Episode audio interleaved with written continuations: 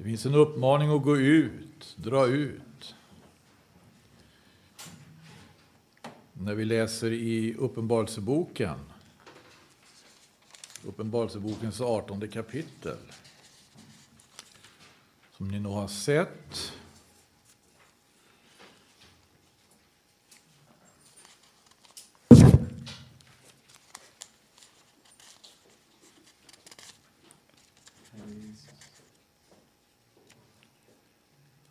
Får jag ta upp sidan här. Det står så här i Uppenbarelsebokens 18 kapitel, vers 4. Jag hörde en annan röst från himmelen säga, drag ut ifrån henne, ni mitt folk, så att ni icke gör er delaktiga i hennes synder och får er del av hennes plågor. Ty hennes synder räcker ända upp till himlen och Gud har kommit ihåg hennes orättfärdiga gärningar. Vem är hon? Det står i det här kapitlet och kapitlet innan om det stora Babylon. Det stora Babylon.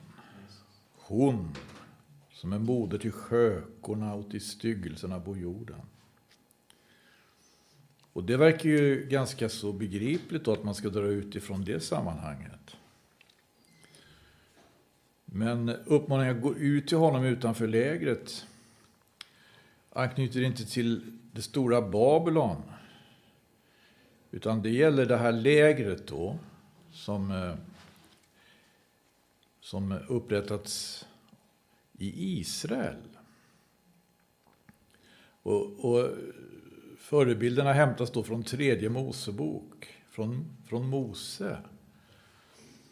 Som fick ju i uppmaning att resa ett tabernakel.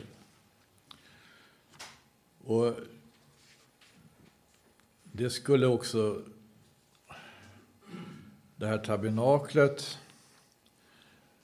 eh, resas och utrustas på ett sätt som verkligen är mycket inspirerande. Att så att säga ta del av. Vi kan också se då i Andra Mosebok här. Till exempel när, när, när det här arbetet inleds så står det i 31 kapitlet så här i Andra Mosebok att Herren talade och sa Se, jag har kallat och nämnt Besalel, son till Uri, son till Hur av Judas stam. Och jag har uppfyllt honom med Guds ande, med vishet och förstånd och kunskap och med all slags slöjdskicklighet. Till att tänka ut konstarbeten, till att arbeta i guld, silver och koppar. Till att snida stenar för infattningar och till att snida i trä. Korteligen till att utföra alla slags arbeten. Och se, jag har givit honom till medhjälpare Oholiab, Ahisamaks son av Dansta. Och åt alla era konstförfarna män har jag givit vishet i hjärtat, dessa ska kunna göra allt vad jag har bjudit dig. Och det här arbetet utfördes alltså med Guds välsignelse. Och det var ägnat åt Ja, vad det är ägnat åt egentligen? När vi läser tredje Mosebok, jag vet inte om ni verkligen försökt göra det någon gång. Om vi säger rent känslomässigt, att läsa tredje Mosebok, alltså, det är som att man upplever att man får bita i gräset. Man hamnar liksom i, i så pass mycket, vad man säger,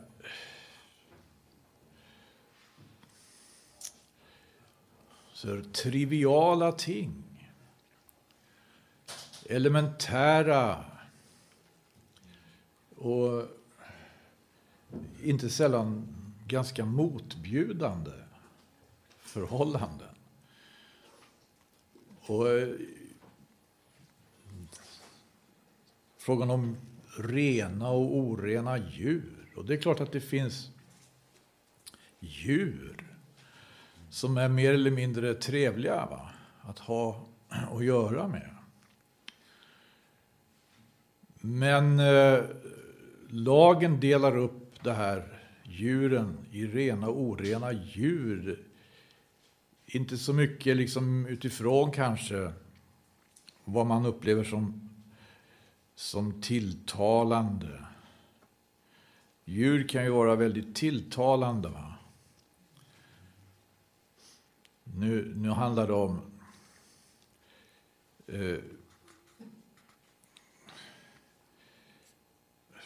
Vi kan läsa i, i första Moseboks, i tredje Moseboks elfte kapitel om djur, både de som rör sig på marken, de som rör sig i vattnet och de som rör sig i luften. Och det börjar ju med att tala om fyrfotadjur här fyrfotadjur. Och hur man ska kunna, hur man ska kunna veta då vilka av dem som är möjliga, som är möjliga att äta och vilka inte. Det fortsätter med fiskarna. Och det kommer till fåglarna. Och då räknas upp fåglar som... Eh, jag vet inte det är ganska tjusiga varelser. Fåglarna. Fåglarna som flyger. Men i stort sett alla de fåglar som räknas upp, de, de bedöms vara orena. Även om det är så pass eh, ståtliga fåglar som örnar och falkar. Det finns ju mindre då tilltalande kanske flygande varelser, det står om flygande smådjur. Och Men eh, det här är ju bara ett kapitel då. Och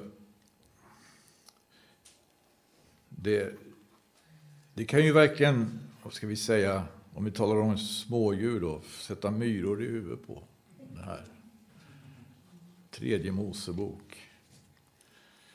Det finns däremot några, några så att säga, meningar här i tredje Mosebok som jag tycker är väldigt intressanta.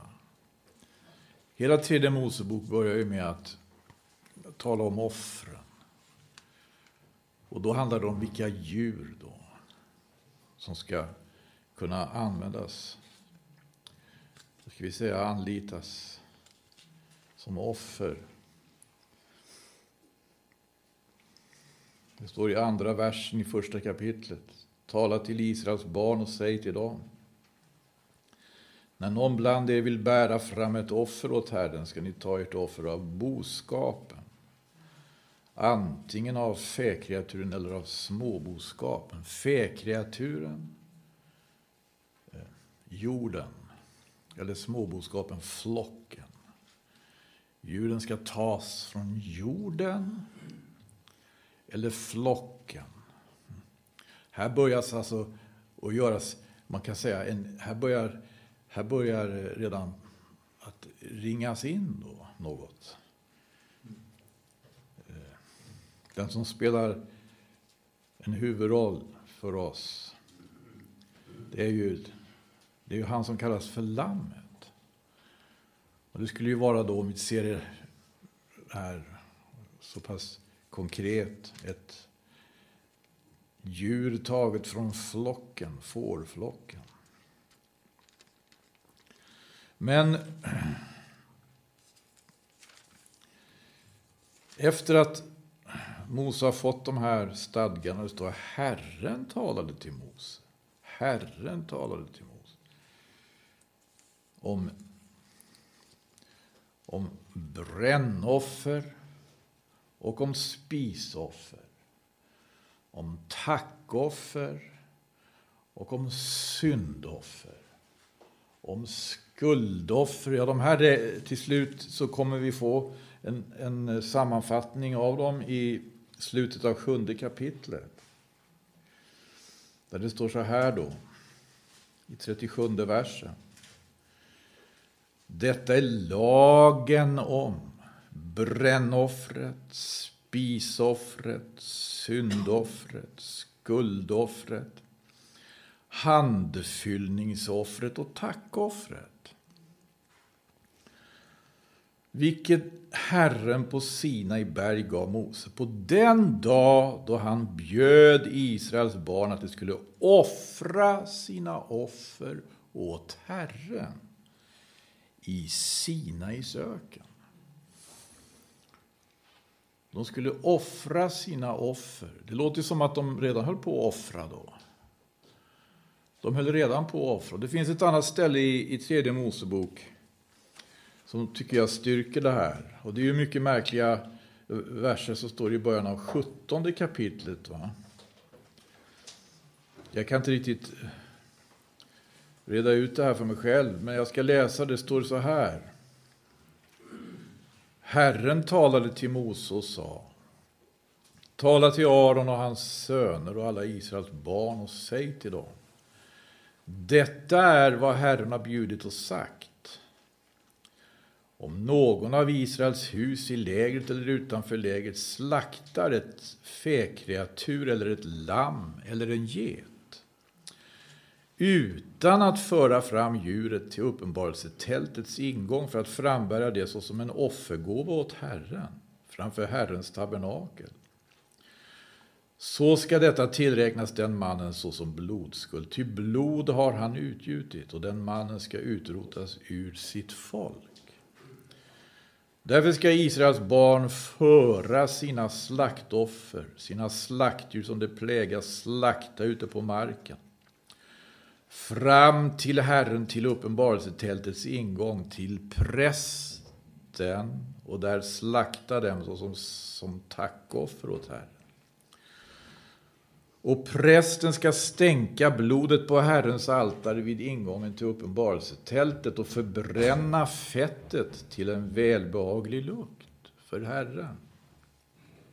Och hör här, för det här är huvudpunkten här i sjunde versen. Det ska icke mer offra sina slaktoffer åt de onda andar som det i trolös avfällighet löpa efter.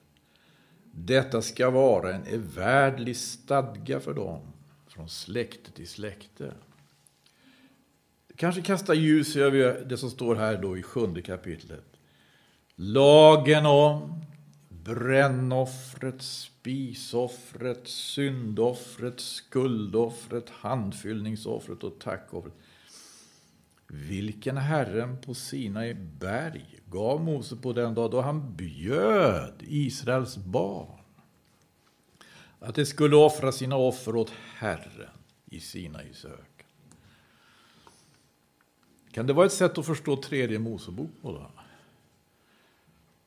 Varför understryks att de skulle offra sina offer åt Herren? Jo, därför att det kunde ju hända uppenbarligen att det, det var det de inte gjorde. Det var, det var ju så att de, de, när de levde i Egypten, hade tagit upp mycket av de egyptiska sederna. Och, och vi vet att Egypten var långt ifrån irreligiöst. Det var långt ifrån irreligiöst. Där fanns verkligen religion. Där fanns präster. Och där offrades. Och vi... vi eh, men det här var eh, någonting, alltså, det var en slags... Eh, det var en religion och det var en kultur, vet vi, som det var nödvändigt att befria sig ifrån.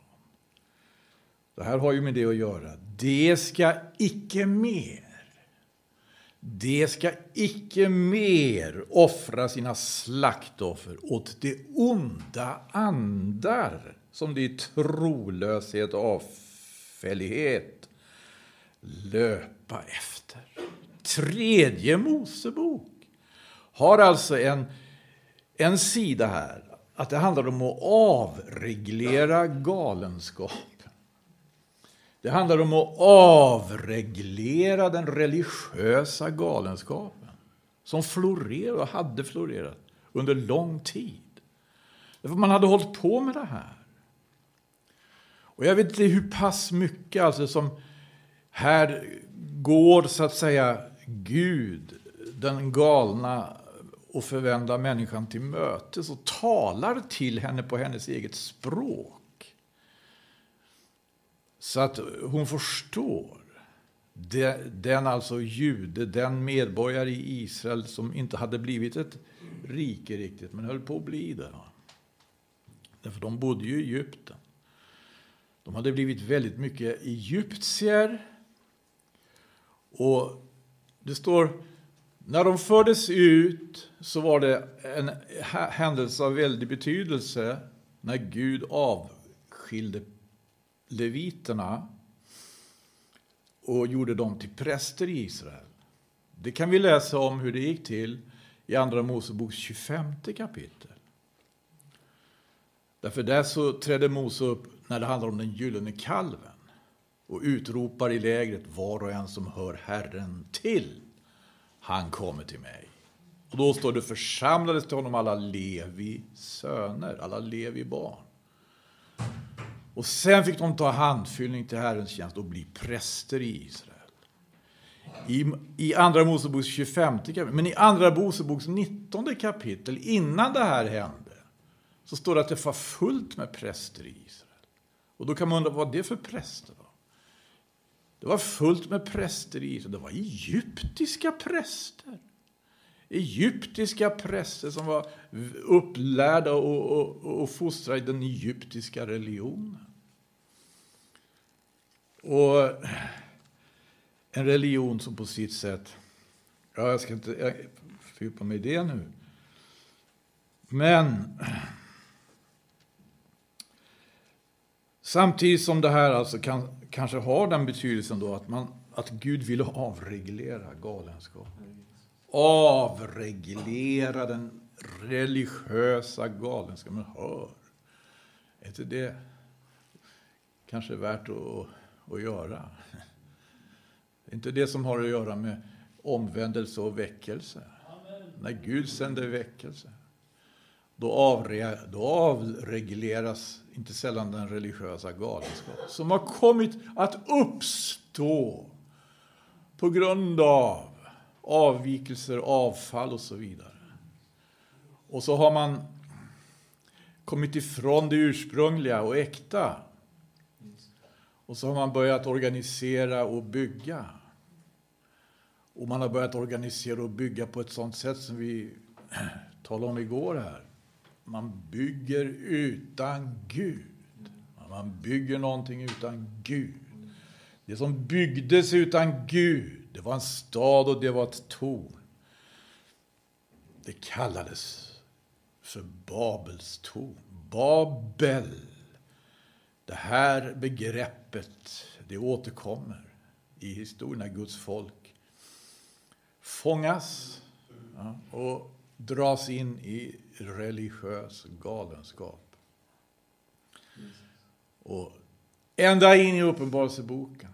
Och där möter vi det här i sin fullt, alltså att säga, märkligt nog, trots alla väckelser som har gått över världen då, och trots Jesu död på Golgata, hans uppståndelse och hans härlighet, och trots den skara lärjungar som församlades omkring honom. Vad var det som utmärkte dem? Det var inte massa utbildning och massa påhäng och en massa religiös galenskap. De hade varit med Jesus. Det var det som utmärkte dem. Man eh, såg dem och man tyckte det var märkligt. Här står de med så frimodiga, dessa olärda män ur folket. Var det inte det de sa? dessa olärda män ur folket. Men så kände de igen dem och så det var de som hade varit med Jesus. Och han hade avreglerat den religiösa gatan. Om någon. Han hade tagit tag i och riktigt gått in för att avreglera den religiösa galenskapen. Och det gjorde han när han började, han började med, med det när han sa Följ mig så ska jag göra er till människofiskare. De skulle bli människofiskare. de skulle bli människofiskare. Det märkliga är, det här människofisket, det kommer på ett särskilt sätt att, att också att anknytas till, trots allt, tredje Mosebok. Ja. Men tredje Moseboks, om man säger symboler, de är väldigt betydelsefulla. Därför det, det framställdes av män, står det, som var fulla av ande och vishet. Definitivt handlar det om att eh, avreglera, att avegyptifiera, som vi säger som så. Men det handlar också om att undervisa, att, ge, att meddela korrekta begrepp om Gud. På något sätt så skulle trots allt det här tabernaklet göra det. Tabernaklet och allt som det hade att göra med.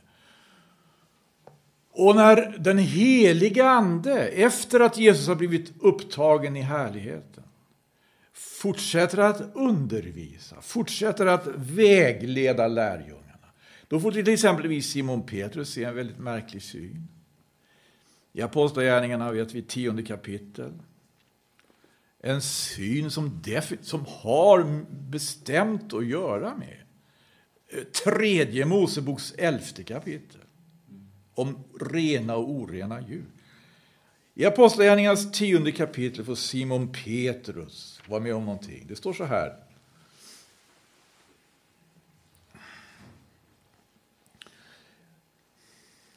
Det var så att det var en man som hette Cornelius. Han var ju romare. Men Guds ängel kom in till honom. Och det här står i början av tionde kapitlet. Och han får en uppenbarelse att han ska söka efter Simon Petrus. Och Simon Petrus var på den tiden i Joppe. Och det står så här i Apostlagärningarnas tionde kapitel, jag läser från vers 9 där. Dagen därefter, men dagen därefter, medan dessa var på vägen och nalkade staden gick Petrus vid sjätte timmen upp på taket för att bedja. Och han blev hungrig och ville ha något att äta. Medan man nu tillredde maten föll han i hänryckning. Han såg himmelen öppen och någonting kom han ned såsom liknade en stor linneduk och den fasthölls vid de fyra hörnen och sänktes ner till jorden. Och där fanns alla slags fyrfota och krälande djur som leva på jorden och alla slags himmelens fota. Alla slags, lägg märke till alla slags. Och en röst kom till honom, stå upp Petrus, slakta och ät. Men Petrus svarade, bort det, Herre. Jag har aldrig ätit något oheligt eller orent. Han reagerade som en riktig jude, som, som han ju var. En eh, som hade fått lära sig så pass mycket då från Mose lag, av det skriftlärde eller av sina föräldrar. Att han tydligt och klart såg att det här var ju alla slags djur. Och han visste att det duger ju inte att äta alla slags djur. Det måste göras en åtskillnad. Mose har gjort en skillnad. Han har stadgat om det här. Vi ska göra en åtskillnad mellan rena och orena djur.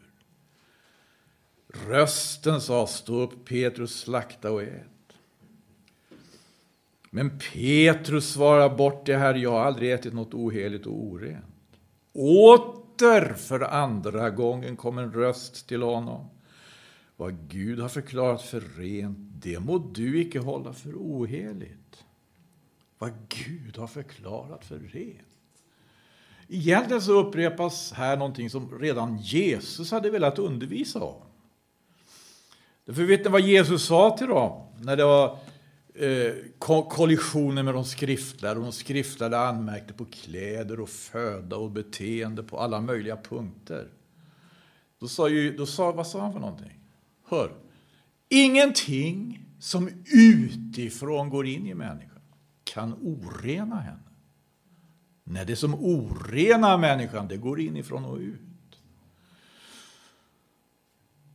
Ingenting som utifrån går in i människan kan orena henne. Vad snälla någon var all sin dag.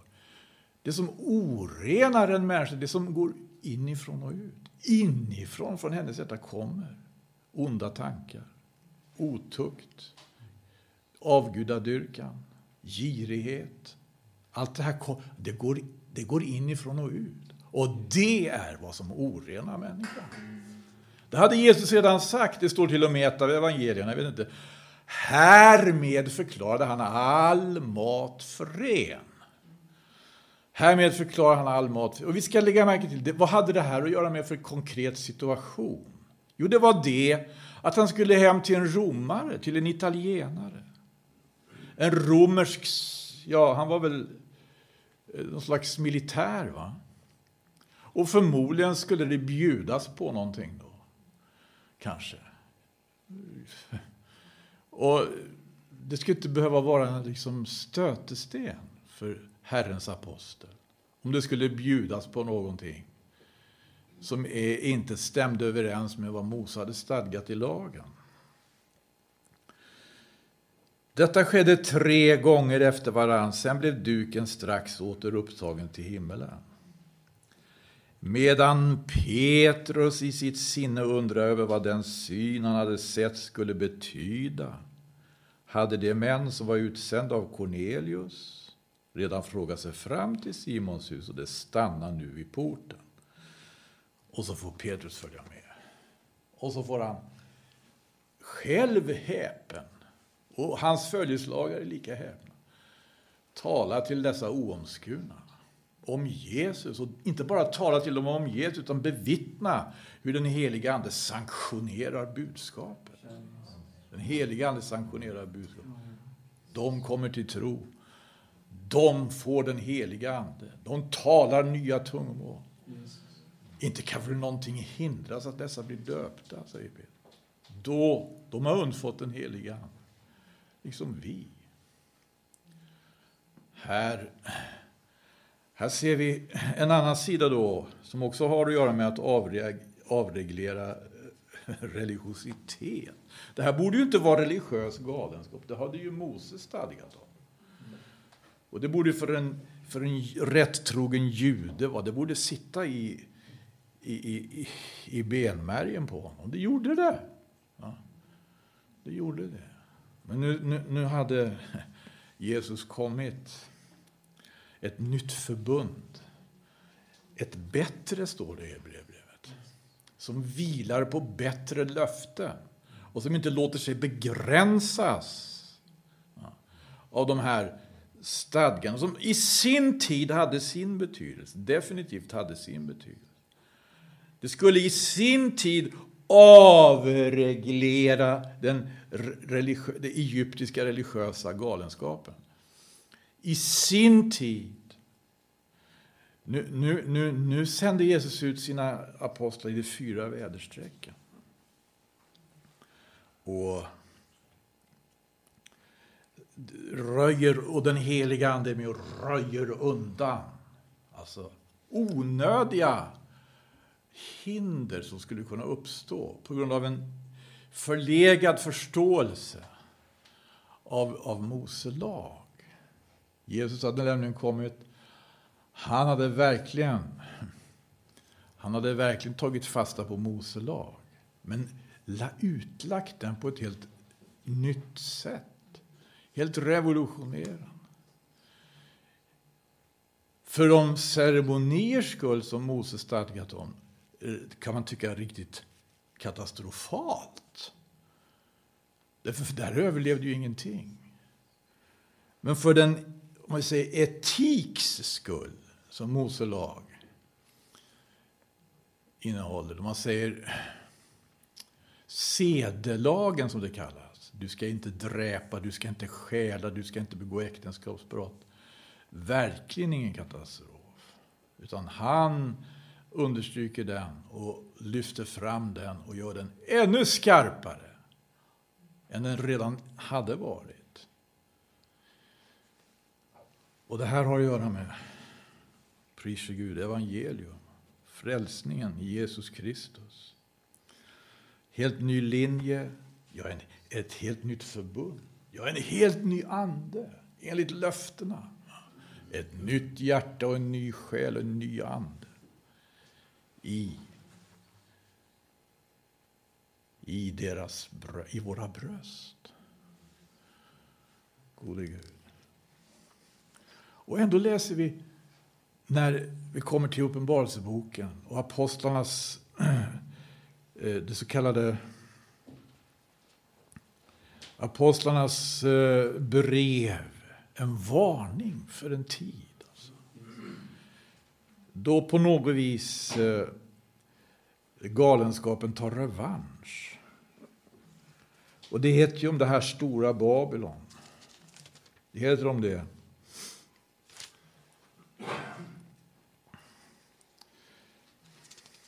Vi var inne på 18 kapitlet, eller hur?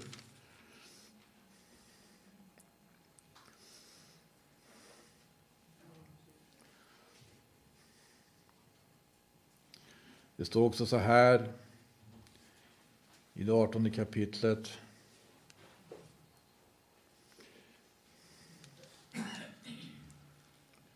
Om det stora Babylon. Fallet, fallet, står det, är det stora Babylon.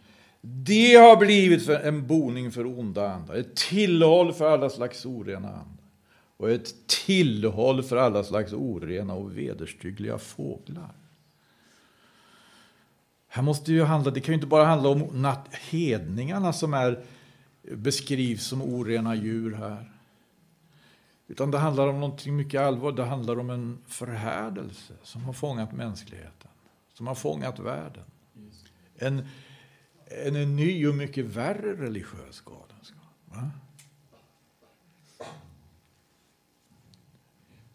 Som, är med, som har betydligt fler dimensioner. Därför att när, när han förde folket ur Egypten, då hade, fanns det en egyptisk dimension på den religiösa galenskapen, om vi säger så.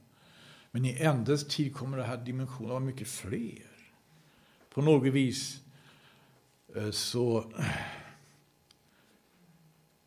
Ja, det här är allvarligt. Och vi, vi kan ju läsa i, i eh, om den babyloniska fångenskapen. Om vi går till Gamla testamentet. Den, den babyloniska fångenskapen som varade i 70 år. Till skillnad från slaveriet i Egypten.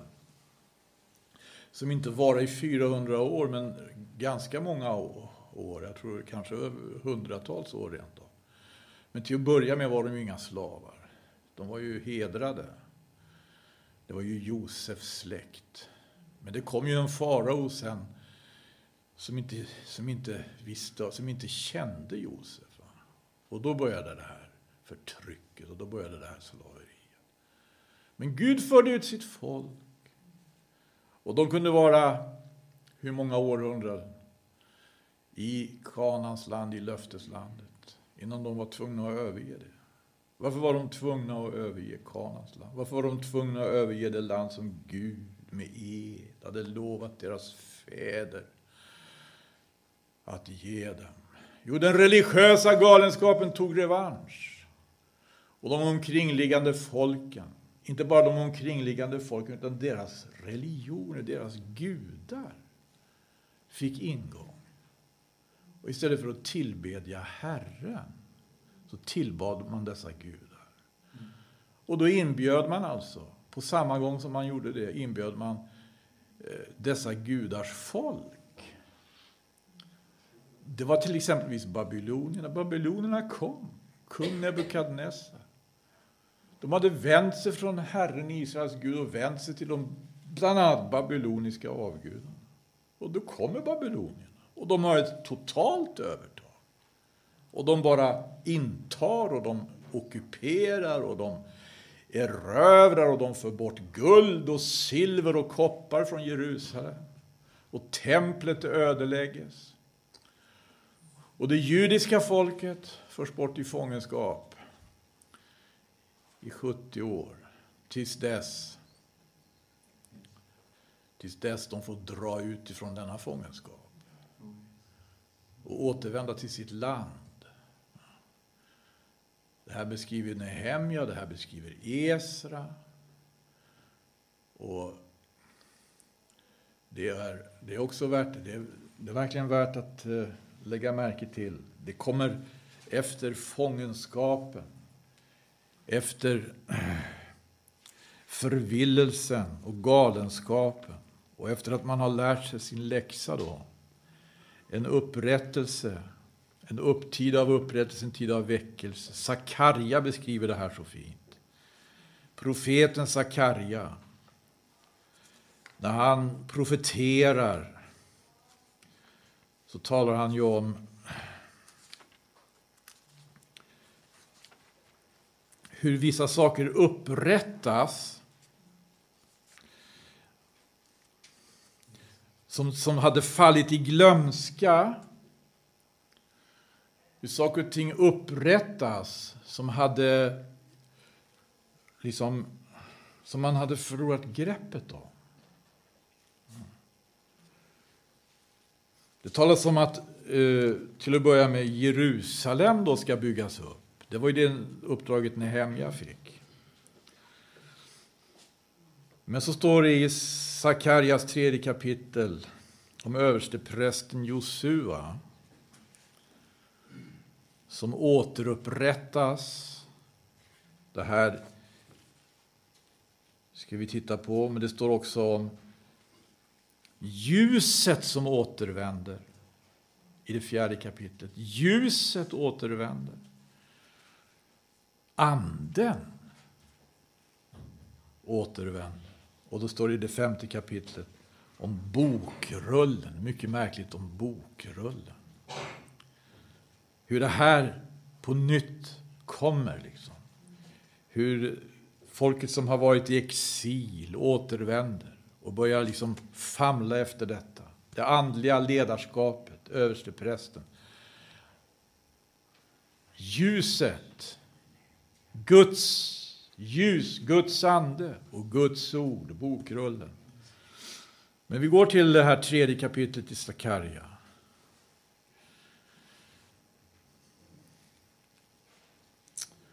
Det står så här där. Sedan lät han mig se översteprästen Josua stående inför Herrens ängel och åklagaren stod vid hans högra sida för att anklaga honom. Men Herren sa till åklagaren, Herren ska näpsa dig, du åklagare. Herren ska näpsa dig, han som har utvalt Jerusalem. Är då den gick en brand ryckt ur elden. Och Josua var klädd i orena kläder, han stod inför ängen. Och denne tog till orda och sa till dem som stod där såsom hans tjänare, tag av honom de orena kläderna. Och till honom själv sa han, se, jag har tagit bort ifrån dig din missgärning och man ska nu kläda dig i högtidskläder. Då sa jag, må man också sätta en ren bindel på hans huvud. Och det satte en ren bindel på hans huvud och klädde honom, klädde på honom andra kläder medan Herrens ängel stod där bredvid. Bilden av det andliga ledarskapet prästen, översteprästen, som återvänder också. Han återvänder tillsammans med Zerubabel och med alla som kommer från den här 70-åriga fångenskapen. Men han står där i orena kläder. Han står där i orena kläder. Gode Gud, väckelse och upprättelsetider. Gud sänder en väckelse, det blir väckelse i stan. Härligt, en ny församling uppstår.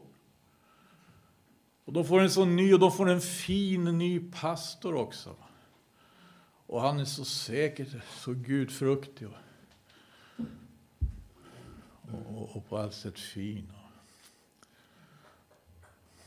Och så är pastorn ett rötägg, är det? Va? Eller är det någonting som inte riktigt är som det ska här? Jag vet inte varför det talas om, det här talar till och med så.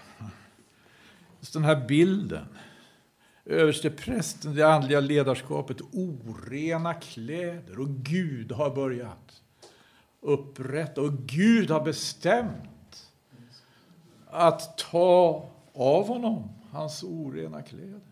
och kläda honom i högtid. Och profeten är otålig, han är otålig, han är ivrig. Han vill se upprättelsen komma. Sätt, sätt på honom, sätt på honom en ren huvudbindel också. Och man sätter på honom en ren huvudbindel. Hur är det med det andliga ledarskapet? Hur är det i vår tid? Var befinner vi oss i det här och vi säger, profetiska perspektivet?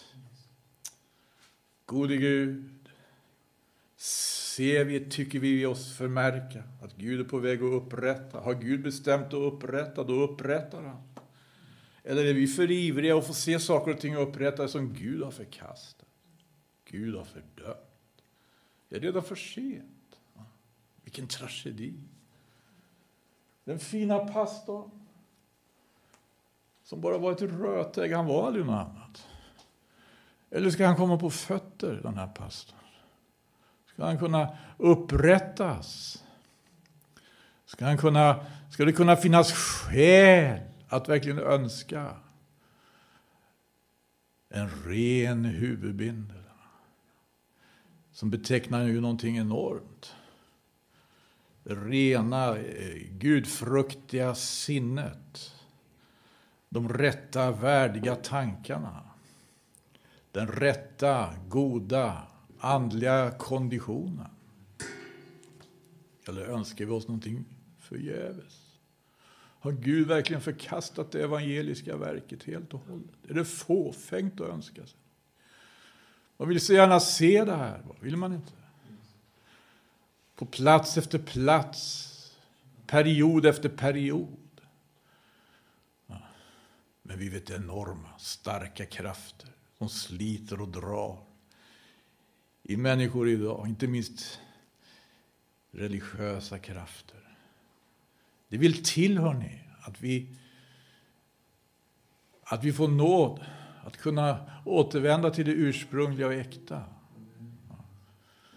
Och då är det inte Mose lag för vårt vidkommande, nej, men det är, det är den som lagen och profeterna vittnar om.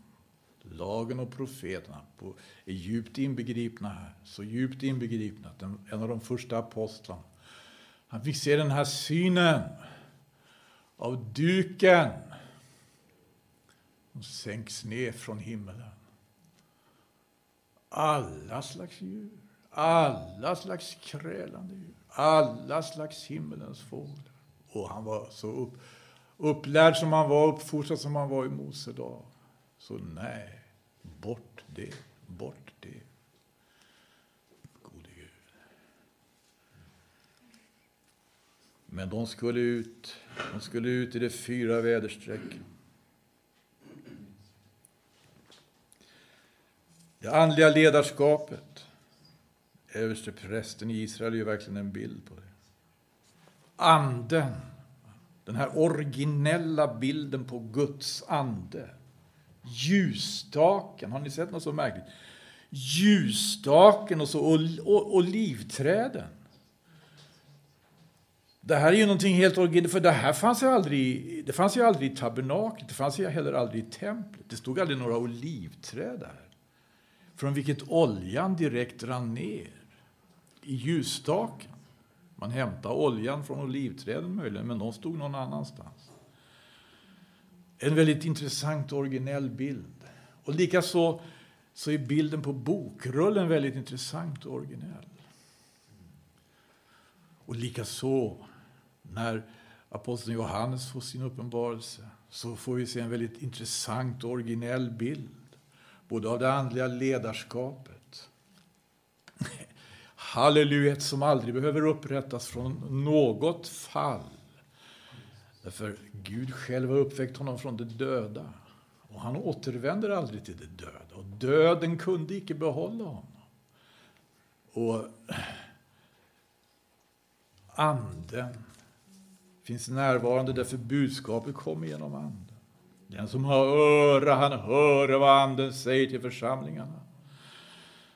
Och ordet finns där också, inte som en bokrulle som är 20 alnar bred och tio alnar hög, utan som ett svärd som utgår från hans mun. Ska det vara så svårt, vänner, att återvända till det ursprungliga? när Jesus är densamme. Igår, idag och så och i evighet. Ja, ska vi bedja honom att han får avre, avreglera all religiös galenskap som eventuellt kan förekomma. Avegyptifiera, avbabylonisera och göra oss, sätta oss i stånd för att möta en tid när de här, så att säga, krafterna är kanske mer avancerade än någonsin tidigare. Och vi behöver mer hjälp än någonsin att kunna identifiera dem. Herre, förbarma dig. Ska vi tala med Herren hörni?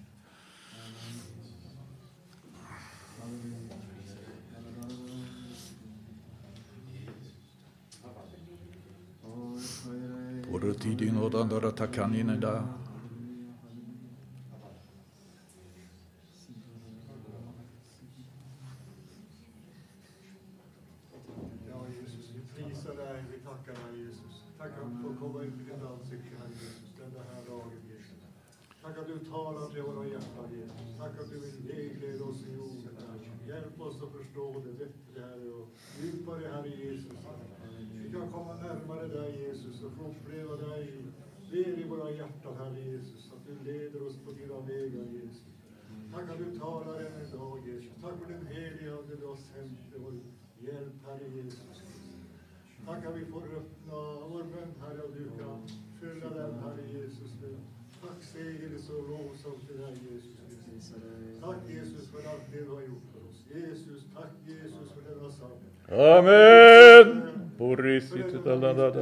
tackar dig.